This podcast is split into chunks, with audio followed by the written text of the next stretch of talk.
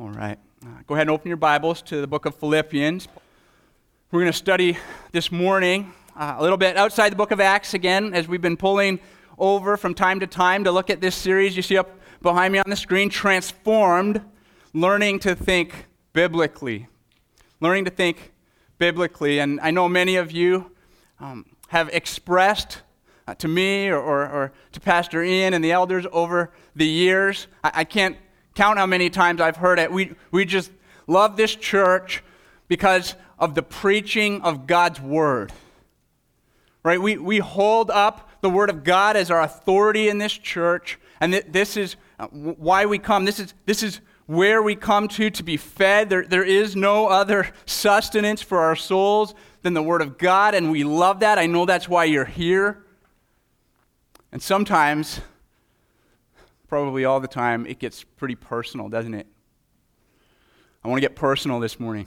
I want to get personal for you, and I want, I want to get personal for me, and I want to draw your attention to the subtitle of this series Learning to Think Biblically. See, we're, we're all in, in progress. I, I want each one of us this morning to, to just settle our hearts before the Lord and acknowledge that we are still in much need of ongoing transformation in our hearts, that we have much to learn we, we have much area to grow in our understanding of God's Word and how it applies to our lives. And, and I just want to go deep this morning. I want to get personal, and I want us to commit together to think differently, to allow the Lord to confront our hearts in maybe an area where we need to um, be reformed and transformed to get more in line with the Word of God. And, and what I want to do this morning is, is look at learning to think biblically about anxiety learning to think biblically about anxiety. Namely, we want to look at what it means to fight anxiety in a God honoring way. And fighting anxiety uh, takes a lot of effort for us, and, and for some, it, it's extremely hard work. I, I know there are many in this room this morning who, who the battle for anxiety is very, very real, very present. You, you um, maybe this past week, maybe in the, in the last little while, have experienced just great turmoil in your soul as you, as you contemplate the things in life, the circumstances that just weigh you down, and, and you've, you've felt controlled by anxiety and worry and fear. And, and I just want to speak to you this morning, and I want to tell you right up front that, that this is a message not of condemnation, but a message of hope. This is a message to encourage you and to encourage me from God's Word on how we can grow in the area of anxiety. Simple definition as we get started here for anxiety is this fear of the unknown. Fear of the unknown. Anxiety happens when, when we're afraid of that which hasn't happened yet, and in many cases, that which won't ever actually happen at all. It's been said like this that all things we worry about are what we want but do not have, or what we have but don't want to lose. And this could be uh, physical, you know, material things in life, like, like money or, or possessions or our home. But often, often it's the immaterial, right? It's those intangible that we can't touch, things like our reputation, things like the absence of relational conflict that drives us to worry and, and, and experience anxiety. And it's important that when we talk about anxiety and when we say that we're going to look at fighting anxiety, that we know that we're, we're not merely talking about that responsible concern that we have. That's something different.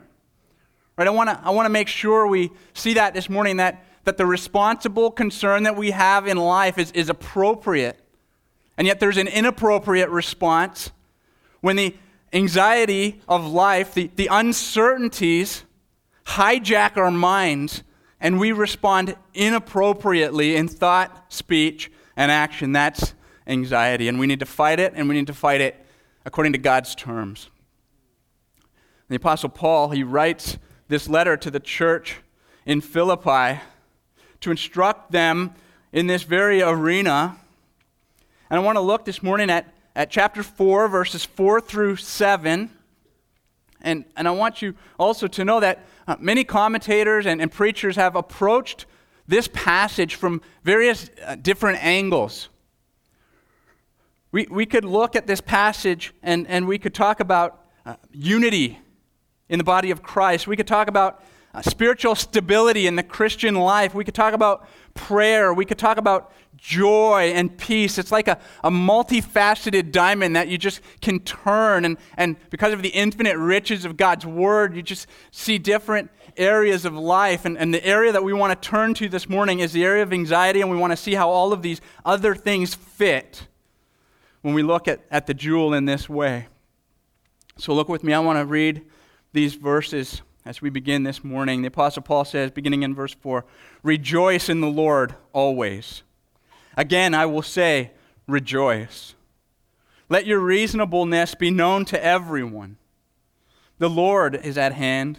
Do not be anxious about anything, but in everything, by prayer and supplication with thanksgiving, let your requests be made known to God.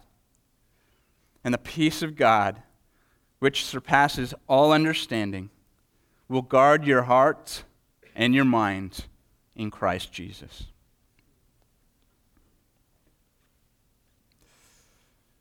Here we see four commands and a promise. Four commands and a promise. The Apostle Paul wants to tell us when I'm anxious, when I'm anxious, I need to first commit to unceasing joy. That's verse 4. Commit to unceasing joy. The first uh, imperative in this passage, and it's said twice, you see that in this verse, is to rejoice. To rejoice. The apostle sets before us our need to have biblical joy. And that's different, by the way, than, than the happiness of the world, the happiness that, that the world tells us needs to be found in the circumstances of this life, in everything going okay, just the way that we wanted so that we're comfortable. And, and that's where happiness is found for the world. And, and yet, um, we're called to a different kind of rejoicing. Not merely an emotion, although emotion is certainly involved, but, but what we're called to is biblical joy, where a confidence is in our hearts that all is well. All is well, even despite the circumstances of this life even in spite of the uncertainties that are to come. And Paul, um, by the power of the Holy Spirit, here calls us to commit to this unceasing joy. And, and he doesn't just leave it at that, he doesn't just say, rejoice. Right? He tells us where to ground our rejoicing in, where to, where to take the root in our most sure foundation, and that's the Lord Jesus Christ. This is how Paul calls the Philippians to have joy in the midst of their very difficult circumstances. He says, Rejoice in the Lord. Rejoice in the Lord. You know, maybe, maybe you don't know Philippians. If God will come complete the good work he has started in you. Maybe, maybe you don't know what, what is going to happen to me as I'm in this jail cell in Rome. Maybe you don't know if you too will be put in prison or, or run out of Philippi like I was. Maybe you don't know if, if your beloved brother Epaphroditus, who you sent to me and, and got ill along the way, is, is going to find death or live. Maybe, maybe you don't know if the false teachers who are among you are going to just ruin the gospel impact in your city. Maybe you don't know if you're going to make it as a church with, with the fighting that's been going on in your body. And yet, Paul says, rejoice in the Lord. Right? Despite all of these uncertainties, in, in spite of what you don't know about what the future holds, keep on rejoicing in the Lord. Always. Think about this. Think about how wonderful it is to serve such a loving King to have such a tender Savior in Jesus Christ. When you're tempted to be anxious, rejoice in His overflowing mercy, the, the intimacy of His fellowship, the sweetness of His grace. Have confidence in the power of His resurrection and, and in His ability to restore all that is broken. in this life. One, one writer uh, that I read this week said that the, the fulfillment of all other Christian goals in the Christian walk flows out of the practice of rejoicing in the Lord. People caught up in joyful worship of the Lord are united in heart and lifted above the circumstances of life in a vision of the awesome majesty of the Lord. That's, that is what we want. We want to keep that vision of Jesus Christ our Lord before us at all times. And that's going to help us fight anxiety in our hearts. Joy in the Lord rises above and, and is unaffected by the fear of the unknown. So the Apostle Paul says to, to, to, the Philippians and, and by extension to us this morning commit to having this joy always. It's unceasing. Now, this is uh, certainly not easy. Right? You might be thinking, can, can you really expect me to be able to rejoice considering what's going on in my life, considering what might come my way? And, and beloved, I, I just have to tell you this morning, this it is not me, right? This is the Lord. This is God's words for us. God says, rejoice in the Lord always. And then he says it a second time. Again, I will say, rejoice. This double command, it's not inappropriate. It's very much needed, isn't it? We, we, we need God to, to tell us, no, no, no, no, listen, listen to me. Rejoice always. Rejoice always. And I just want to encourage you with that this morning in the face of adversity, in the face of, of fearing what you do not know. Commit to rejoicing in the Lord always. Like I said, the, the world finds their happiness in just knowing what's, what's going on around them is, is just okay, right? There's a sense of control there. The, the world says, I'll rejoice if I know for sure that my money and, and my possessions are secure. I'll rejoice if, if I have my health. I'll, I'll rejoice if I can be certain of what's going to happen to my family or friends, or if I can be certain that I'm going to have a family or friends. The world says, I'll rejoice if, if I know for sure what's going to happen at my job tomorrow or, or, or next week or next year. Or, or I'll rejoice if I, if I know for sure that I'm going to pass the course and get the degree. I'll rejoice if I can be certain that other people are going to think well of me at all times. God says, don't let your minds be hijacked. Do not be controlled by your fear of what isn't known in this life. Keep on rejoicing. Keep on rejoicing. You know, as um, Pastor and I, Ian and I were talking about uh, where I was going to preach from this week and, and the topic that we thought would be um, very relevant to, to ourselves as a church. And we, we landed here in Philippians 4. It wasn't uh, necessarily in conjunction with Acts, where Paul and Silas have just left Philippi, but it's kind of cool, isn't it? And, and so, as we're thinking about Paul and Silas having just been here in Philippi and, and, and leaving, and what happened there in, in terms of, of Paul's and Silas is being imprisoned and then sent out of town. I, I, just couldn't help my imagination this week, couldn't help but to get rolling. And, and I was just thinking of, of this um, illustration that, that really encouraged me. I hope it would encourage you. I, I, was imagine, just imagine, this is just some sanctified imagination, not at all what we're saying happened for sure, but, but let's just think for a moment of, of Paul and Silas in that prison cell, complete darkness, and, and you know, you've probably been there with someone else at, some point overnight where the room is just, you know, pitch black and, and you're like, uh, are you awake? and Silas is like, yeah, I mean, I'm awake. And, and, and Paul says, well, how you doing? And uh, Silas says, you know what? Um, I'm afraid. I mean, what's going to happen to us in the morning? What are they, what are they going to do to us? I, I, I don't know. I, I'm, I'm afraid. I'm, I'm tempted to just be, just be a little frazzled here. And, and Paul says, hey, hey, let's sing. so I was like, what are you talking about, Paul? Like, what do you mean, let's sing? And Paul says to Silas, uh, remember, remember, remember Nehemiah. You, you know the story of Nehemiah. What, what did he say? Right, what, did he, what did he say to the Israelites? Remember what he said? The joy of the Lord is our strength. The joy of the Lord is my strength. And they began to sing and they, be, they began to, to rejoice in, in the Lord Jesus Christ, right? They weren't rejoicing that, that they were in shackles, chained to this guard, not knowing what's going to happen to them, but they were rejoicing in the Lord Jesus Christ. And we can do that too.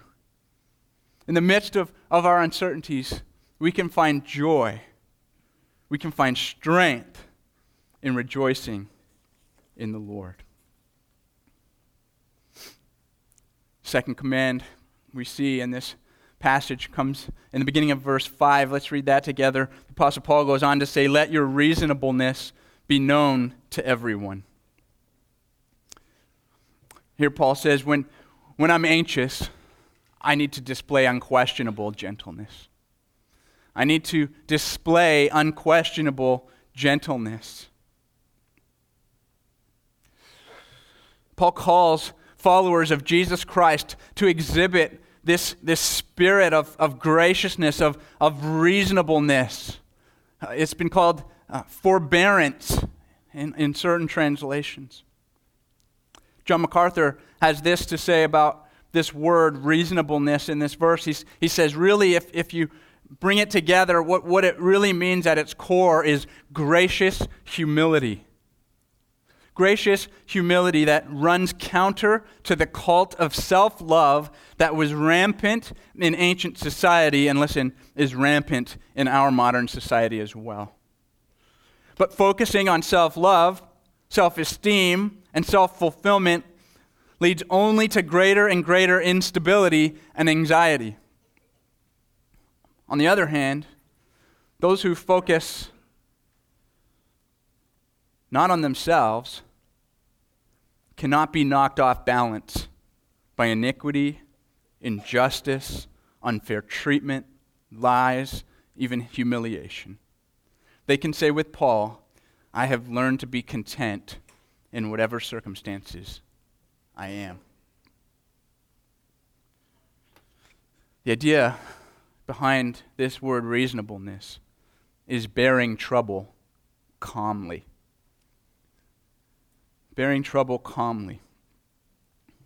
It's the opposite of the kind of behavior we sometimes see in ourselves and in others when, when we anticipate trouble that is to come and, and we become irrational.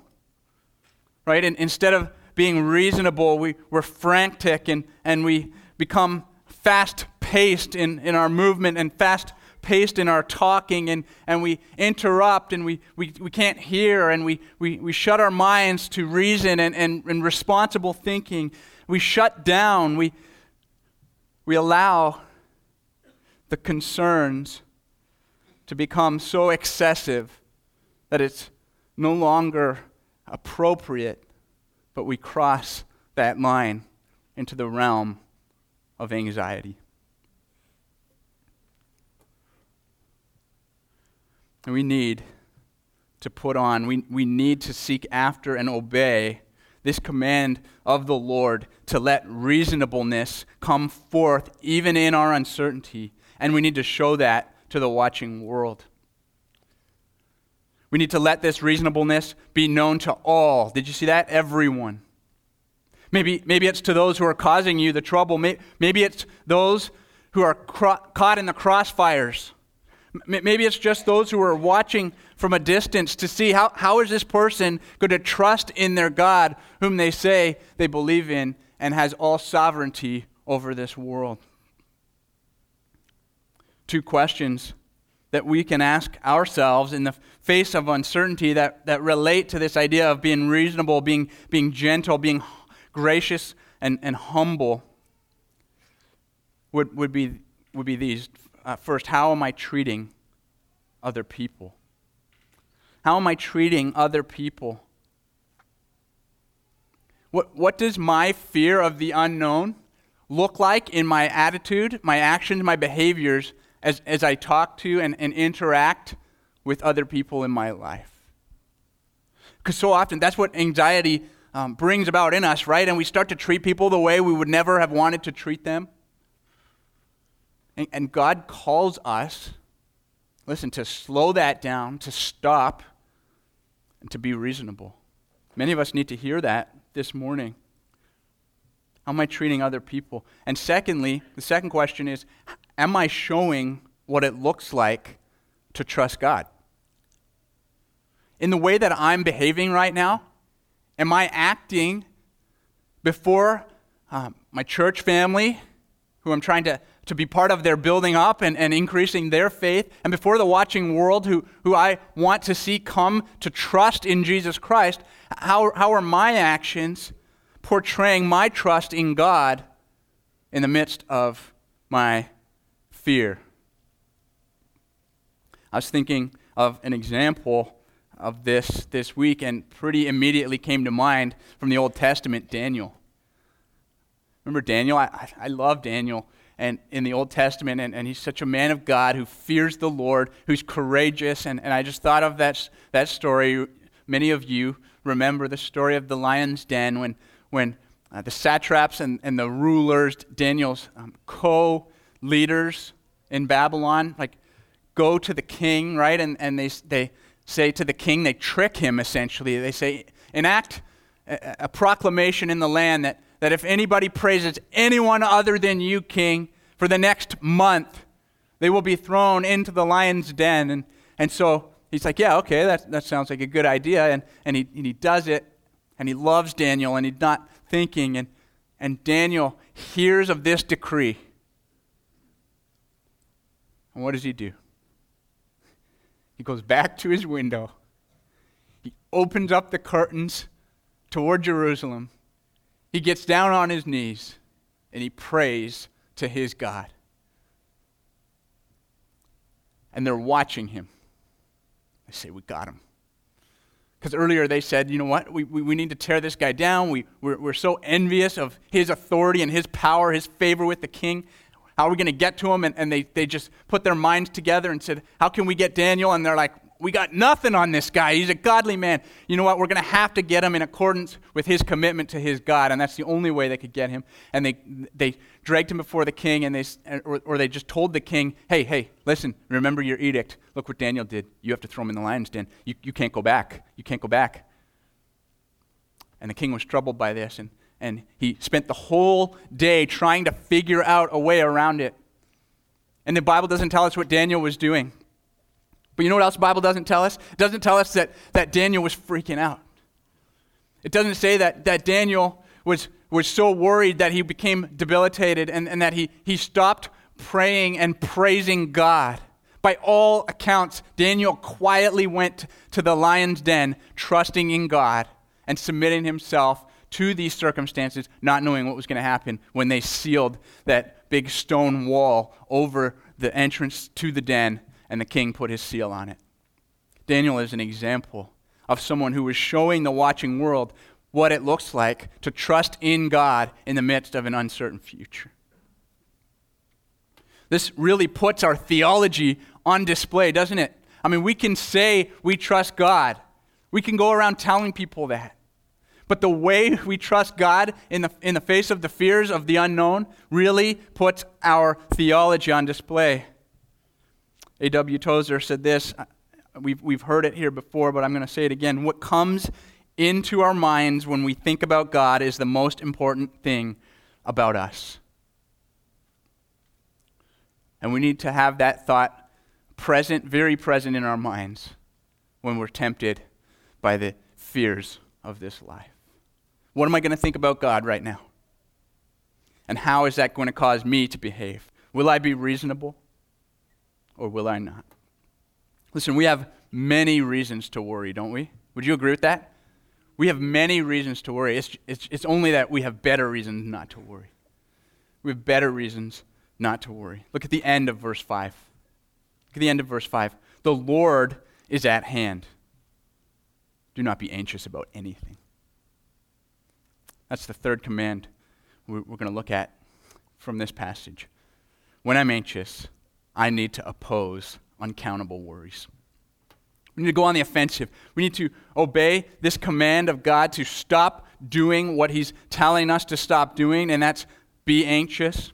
Literally, this says, be anxious for nothing. And the, the, the reason why is because the Lord is at hand. Right? Anxiety looks for confidence in knowing or controlling the future. Am I saying that enough? Anxiety looks for confidence in knowing or controlling the future, and God says, I want you to have confidence somewhere else. You need to find your confidence in a different place, and it's in these five words. Don't you love these five words? The Lord is at hand. The Lord is near. No matter what I'm going through, no matter what I'm afraid might happen, Jesus is right here with me. Let that comfort your soul this morning. In John chapter 17, Jesus is in the upper room praying for his disciples, and he's praying that they would be sanctified in the truth. You can turn there if you want. I want to read a section, John chapter 17, as, as Jesus is asking the Father to um, make his people more like Christ by the truth, and he says, Your word is the truth. He, he stops and he prays for us too. Look at verse 20. He says, I do not ask for these, you know, the, the ones that are right there. He says, I, I ask for also for those who will believe in me through their word. That's us. That they may all be one, just as you, Father, are in me, and I in you, that they also may be in us, so that the world may believe that you sent me.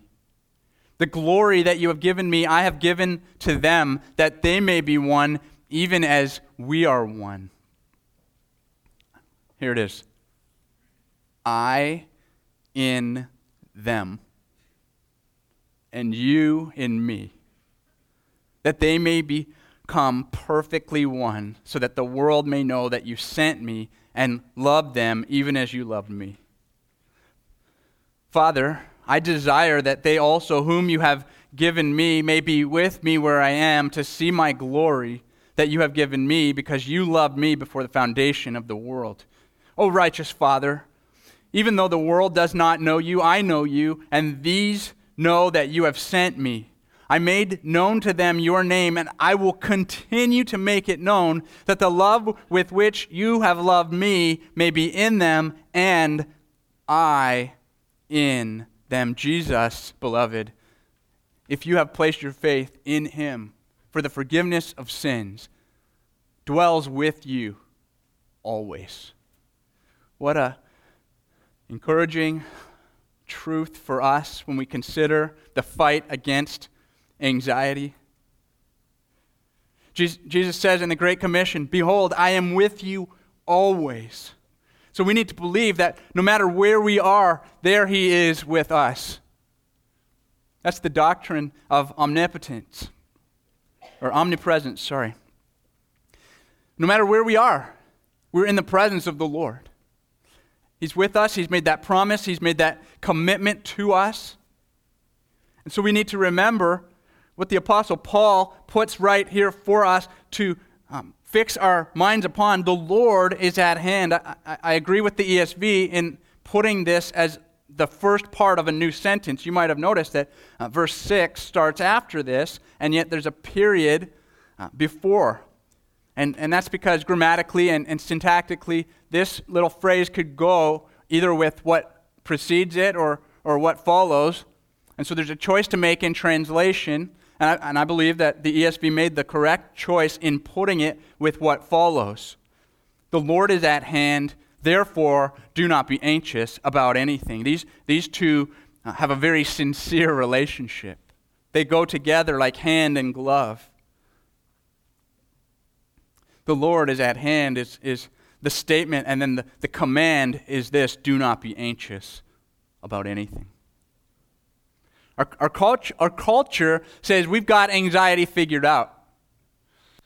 Right? Anxiety isn't um, something that we do. It's something that happens to us. It's, it's kind of uh, neutral. It's, it's neither uh, good nor bad. It is just something we deal with, some more than others. It's, it's kind of like uh, getting the flu. It's not your fault, right? It just happens.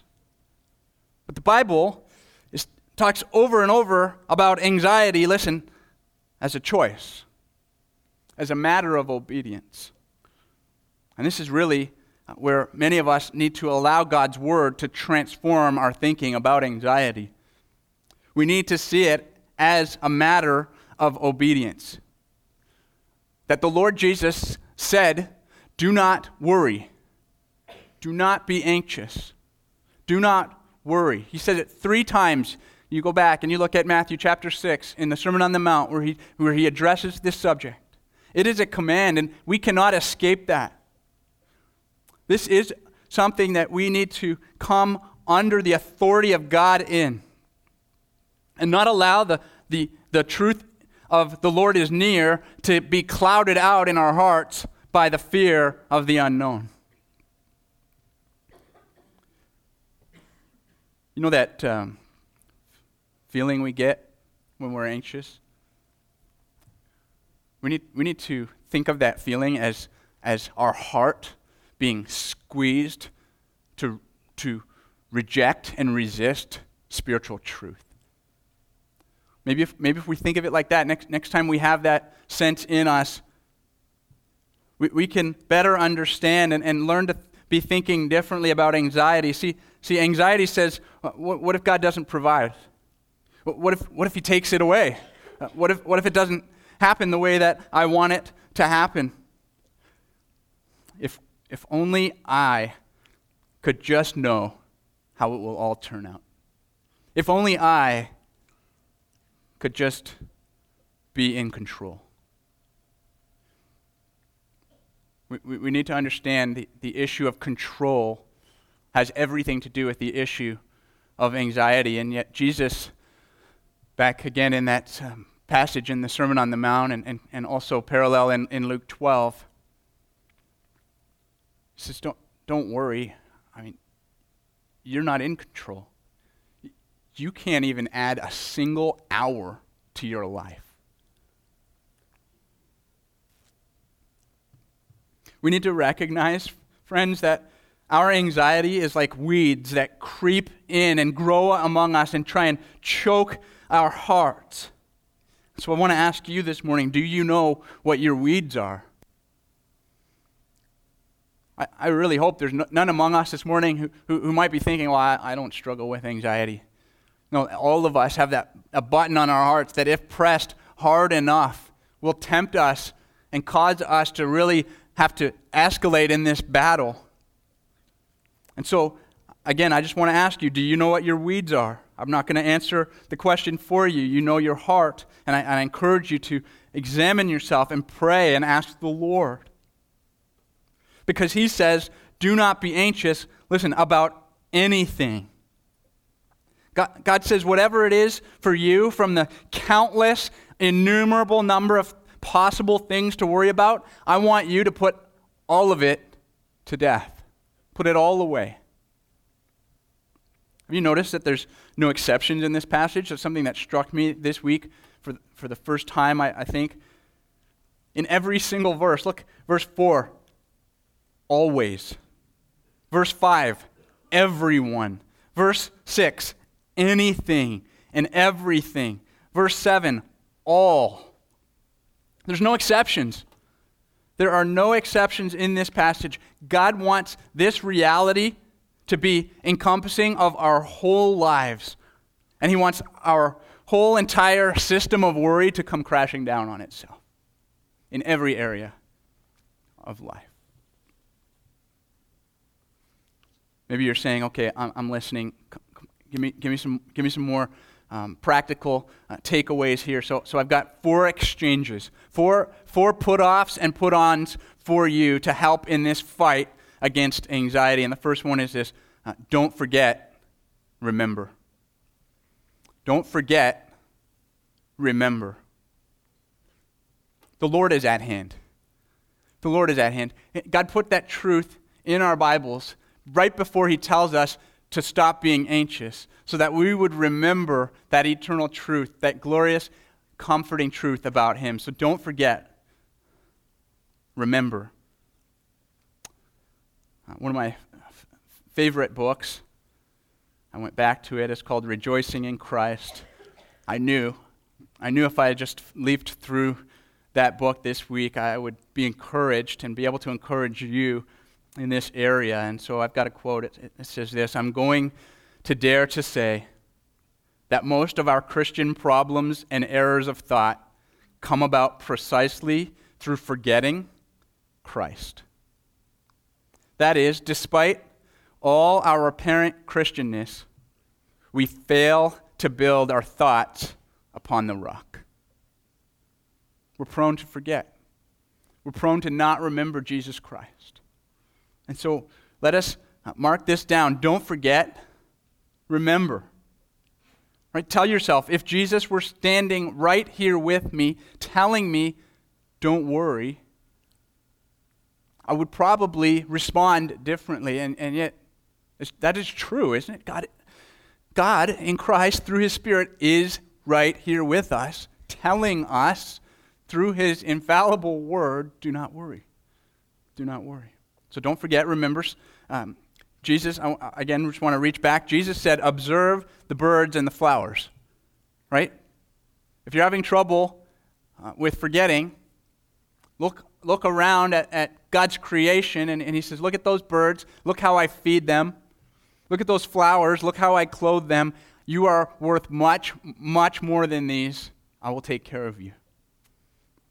All right, let's move on. Don't forget, remember, don't justify, repent. This is important. When, when we are being anxious, we cannot make excuses. We, we cannot say, well, well, this is just who I am. This, this is my personality. I've always been this way. I, I can't change. I've tried and it didn't work. And um, if you only knew what I was up against, what might happen in my life, you wouldn't be telling me not to be anxious. And listen, we, we cannot justify what God calls sin we have to repent. We have to get on our faces before the Lord, and we have to acknowledge to Him that, that unreasonable, irresponsible responses to the fear of the unknown is sin, and we have to agree with God that this needs to be put off, turned away from, and a better way needs to be sought.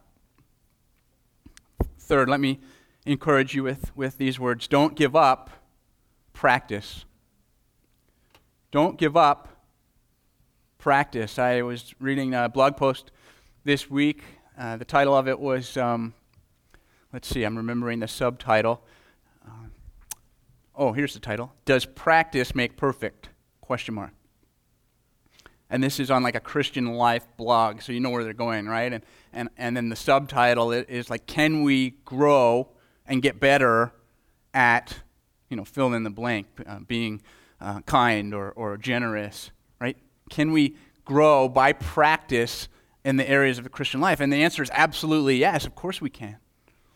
Right? And, it, and it went on to tell this, I, I just thought, really helpful illustration. I like golf, and, and so I was happy to see this this example in there of, of an old golfer named uh, Gary Player. And, and the story is told that years ago he's, he's in a bunker. He's practicing. He's on the practice range at the golf course, and he's in the sand, and he's dropping balls down, and this is very hard to do. And, and just as he takes his swing, and the ball and the sand come flying out and you know, plop on the green and start rolling toward the hole, uh, this, this old Texan cowboy walks up, and the ball goes you know, right into the hole, and, and he goes, you know, 50 bucks if you can do that again.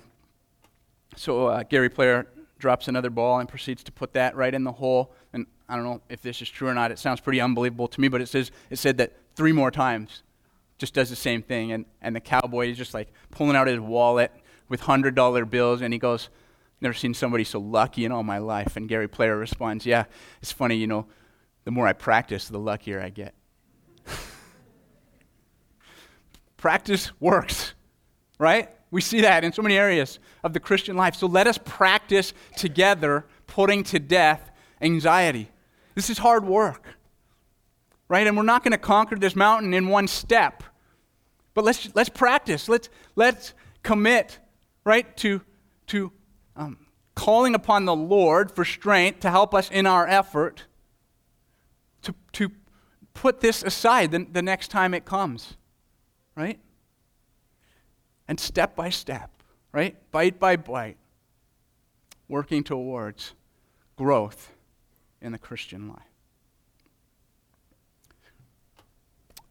There's a couple of reasons, even un- under this idea of why we're not going to give up and we're going to practice, uh, wh- why we shouldn't be anxious, that are important for us to just make sure we, we hear this morning. First of all, it's utterly incapable of ever changing anything. You realize that, don't you? Like, us worrying and being anxious can never actually accomplish a single thing. We, we have to understand the logic in that, and, and that should help us to practice saying, you know what? I'm, I'm, I got to get rid of this. I got to get rid of this. Also, there's just no certainty that the thing that we're um, worrying about is actually going to happen or change, anyways.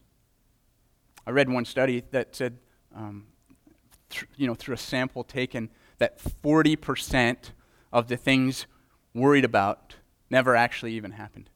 Like, that's almost half of the things that, that we allow to cause us to be anxious don't even happen at all. I, I, I, identify with that right away. I think maybe you can as well. And so that's just another reason to, to practice okay, I'm not going to be worried and anxious about this because I don't even know if it's going to happen anyway. All right, fourth exchange don't worry, pray. Don't worry, pray. And that's, that's, our, next, that's our next point. Let's continue reading um, the end of verse 6. But in everything, by prayer and supplication with thanksgiving, let your request be made known to God. Here Paul says, entrust unlimited prayers. and trust unlimited prayers. God says a new habit, a new response to the fears of the unknown is needed. He doesn't just tell us, I love this about God's word, He doesn't just tell us what to stop doing, He tells us as well what to do instead. Right? He says, but, but in everything, in all areas of life, where uncertainty is creeping in and choking us out like weeds, where there's a temptation to give way to the controlling fears of the unknown, God says, come back. Leave that behind. Turn in your tracks and come back to the waterfall of my grace, which is prayer. Run hard to commune with me. Don't keep it for yourself to carry. 1 Peter chapter 5 verse 7 many of you know this and quote this casting all your cares upon him because he cares for you. Another example where, where God tells us to cast all our cares upon Him. And, and I, I just want to remind us of the first part of that verse. See, that's not, the command isn't to cast our cares, that's secondary. The primary command in that verse is to humble yourself. Humble yourself before the mighty hand of God, it says, and He will exalt you at the proper time. Casting all your cares on Him, that's how you humble. That's how we humble ourselves before God right? It's to empty ourselves. It's to take that giant weight off our back and to say, No, God, I acknowledge I'm not strong enough to carry this around anymore. Please, you take it. It's humbling. It's humbling. We have to say, I'm not in control. I'm not in control. God, you are. Please, please help me. See, God wants to make us more and more dependent. He wants to drive us to Himself. And His cure for anxiety, His way of doing that is th- through prayer. All right, mark this down. God's cure for anxiety is prayer. And it's a lie of Satan that the solution is found somewhere else. We substitute any number of, of things to try and cure our anxiety apart from what God alone, through His Word and His Spirit, can do.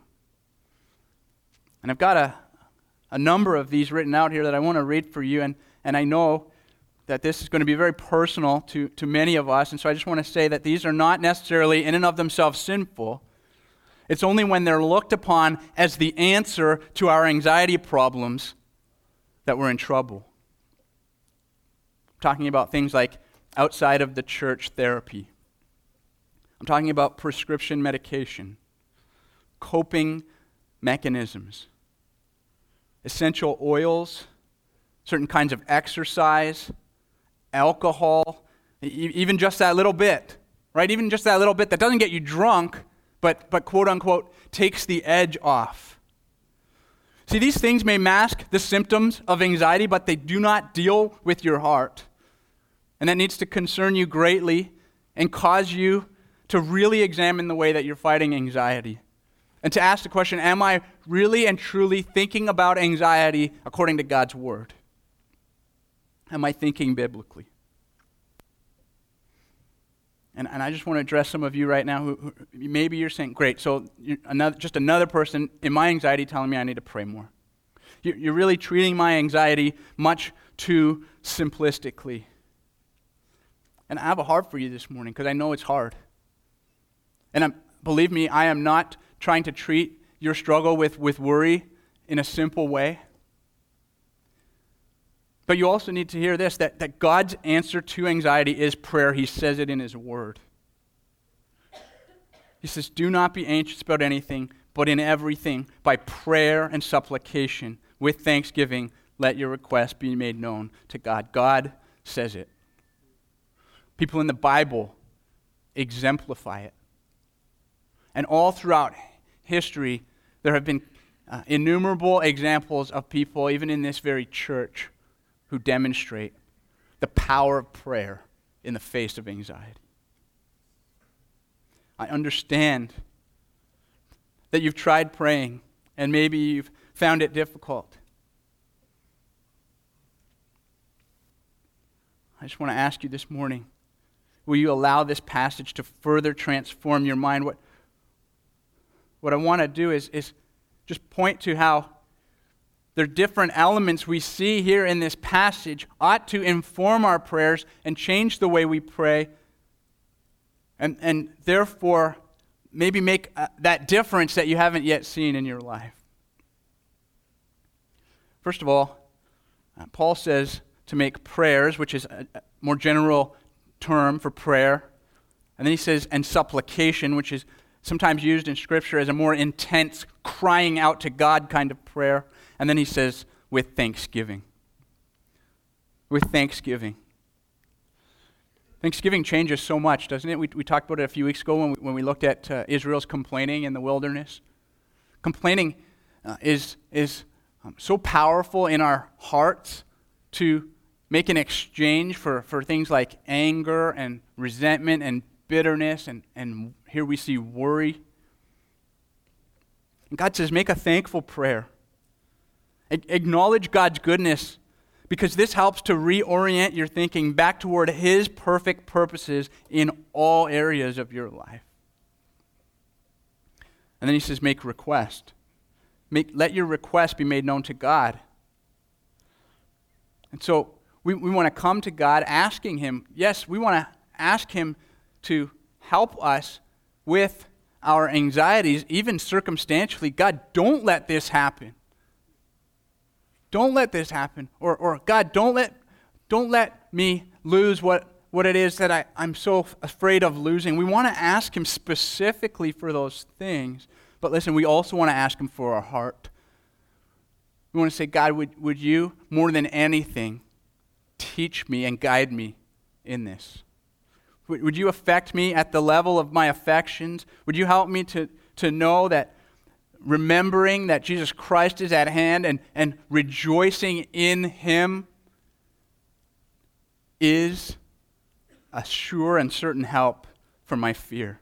God, make this request to God. God, would you help me to trust your will? That even if things do go the way I fear they will, that that is according to your perfect purposes in my life. See, true prayer is made in absolute dependence emptying ourselves before Almighty God in complete trust. Trust in His steadfast love, His sovereign control, and His perfect wisdom. Listen, um, trust, trust is the issue here when we talk about anxiety. Make no mistake about it. When we talk about anxiety, we're talking about trust. We're not just talking about stopping that anxiety, we're talking about growing in our faith. That's why Jesus says, right, when he talks about anxiety, he says, You of little faith. Anxiety is an opportunity for us to increase in our trust in the Lord. Even though I don't know the future, God does, and his purposes will stand. That's trust. That is trust. There may be uh, some hindrances to our prayers. I think, first, of the hindrance of unbelief. See, if we're coming to God praying, asking for His help in the face of our anxiety, but we don't actually believe He can do anything to help us, that's a problem. Another problem of unbelief in prayer is the unbelief in the grand scheme of things. That maybe you just don't believe in the gospel of Jesus Christ to begin with. See, in order to come to God in prayer, we must come in the name of Jesus Christ. We must believe that we are utter sinners who are ruined by rebellion and that we need a Savior, and that there's one Savior, and His name is Jesus Christ, and He came to redeem all those who would place their faith in Him. He came to die a death that we deserved. He came to pay the price for the penalty that was ours. And he died and, and rose again victoriously, having paid the penalty in full. And, and we need to pray believing that if we expect God to hear our prayers and to help us with the fears of this life.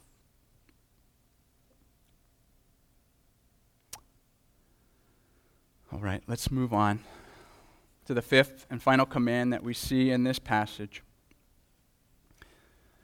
Verse 7 says this And the peace of God, which surpasses all understanding, will guard your hearts and your minds in Christ Jesus. See, I've, I've made this a command, but it's a passive command because in, in the, the scriptures, it's not a command at all. It's a statement, it's a promise. So, here, write this down. When I'm anxious, I need to be protected by explainable rest. I need to be protected by explainable rest. See, God has told us now what, what we need to do, and, and finally, in verse 7, He tells us what He's going to do. He makes a glorious promise to us. He tells us what exactly He's going to provide, and it's, it's not the guarantee that all our concerns for future uncertainties will be mitigated and, and assured that it's not going to happen. That's, that's not His promise. His promise is peace. The condition, I love what I read in one commentary this week. The condition for experiencing God's peace is not that God grants all our requests, but that we have made known our request to God with thanksgiving. See, there's power in the prayer in and of itself that doesn't require God to answer the way we want Him to answer in order for us to receive the peace in our hearts that we so desperately need. And God, God promises us this peace. He says, I will give you calm. I will give you rest. I will give you the stability that you so desperately need. And it's so much more than the absence of anxiety, it's God Himself, it's His very nature. It's, it's God's peace that thankful, trusting Christians are invited to share. The goal is not just merely self improvement or, or just to put away anxiety, the goal is to draw nearer to the Lord, to daily experience His perfect peace. And so often, I, I confess, even with me, I, I, I can um, go down the path of thinking, how can I possibly calm down? How can I possibly have peace in my heart right now, given what I think is about to happen? And God says, You don't need to understand. You don't need to know how. It's supernatural. It's unexplainable, God says. There's nothing, there's nothing more foreign to the human mind than this, than to, to hope in the midst of despair, to see riches in the depth of poverty, to, to not give way in the torrent of weakness. See, we, we, we sometimes just say, I, I got to know, I, I got to know, I, I, I just, I have to know. And God says, You don't have to know. Trust me. And my perfect peace, that you don't even have to understand how it happens, will guard your hearts and your minds in Christ Jesus. I, I want to um, put an equation up on this screen here. Um, this is how we practically think sometimes when we're um, struggling with anxiety. Go ahead, put it up. Jesus plus blank equals rest for my soul. That's anxiety, isn't it? If only I could have assurance, if only I had control or knowledge of what's going to happen, then I would have rest for my soul. And God says, no, it's Jesus alone. It's Jesus alone that you need. He says, pray. Pray. Give it over to me. Make your request known to me. Ask me for this unexplainable rest, and I will grant you peace. Right? It doesn't say, I may guard your hearts. I will guard your hearts. What a precious promise in Christ Jesus. Jesus. It's always only Jesus, isn't it? That's what we need. We need Him. John 14, up on the screen behind me. Again, in, in the upper room, Jesus says to his disciples as he leaves them, He says, Peace I leave with you. My peace I give you. Not as the world gives, do I give to you. Let not your heart be troubled, neither let them be afraid. Jesus. We need his peace. We need his commitment to unceasing joy. Hebrews 12 says, For the joy set before him, he endured the cross. We need to be like Jesus, devoted to unquestionable gentleness, who, when he was arrested, did not answer back, did not argue, did, did not um, go to pieces, but, but humbly and gently acted in a reasonable way as he marched to the cross. He was opposed to these uncountable worries. You know, Jesus had reason to worry. What's it going to be like? What's going to be like when the sun goes black and the cup of your wrath, Father, for all eternity of mankind is poured out upon me? What is that going to be like when I die and am put in the grave? And yet he entrusts himself to the perfect Father, saying, Not my will, but your will be done. As was his custom, he went out and found a quiet place to pray and to call upon the Father. Jesus says, Will you be protected by my unexplainable rest? I'm your helper. I will do this. Draw near to me.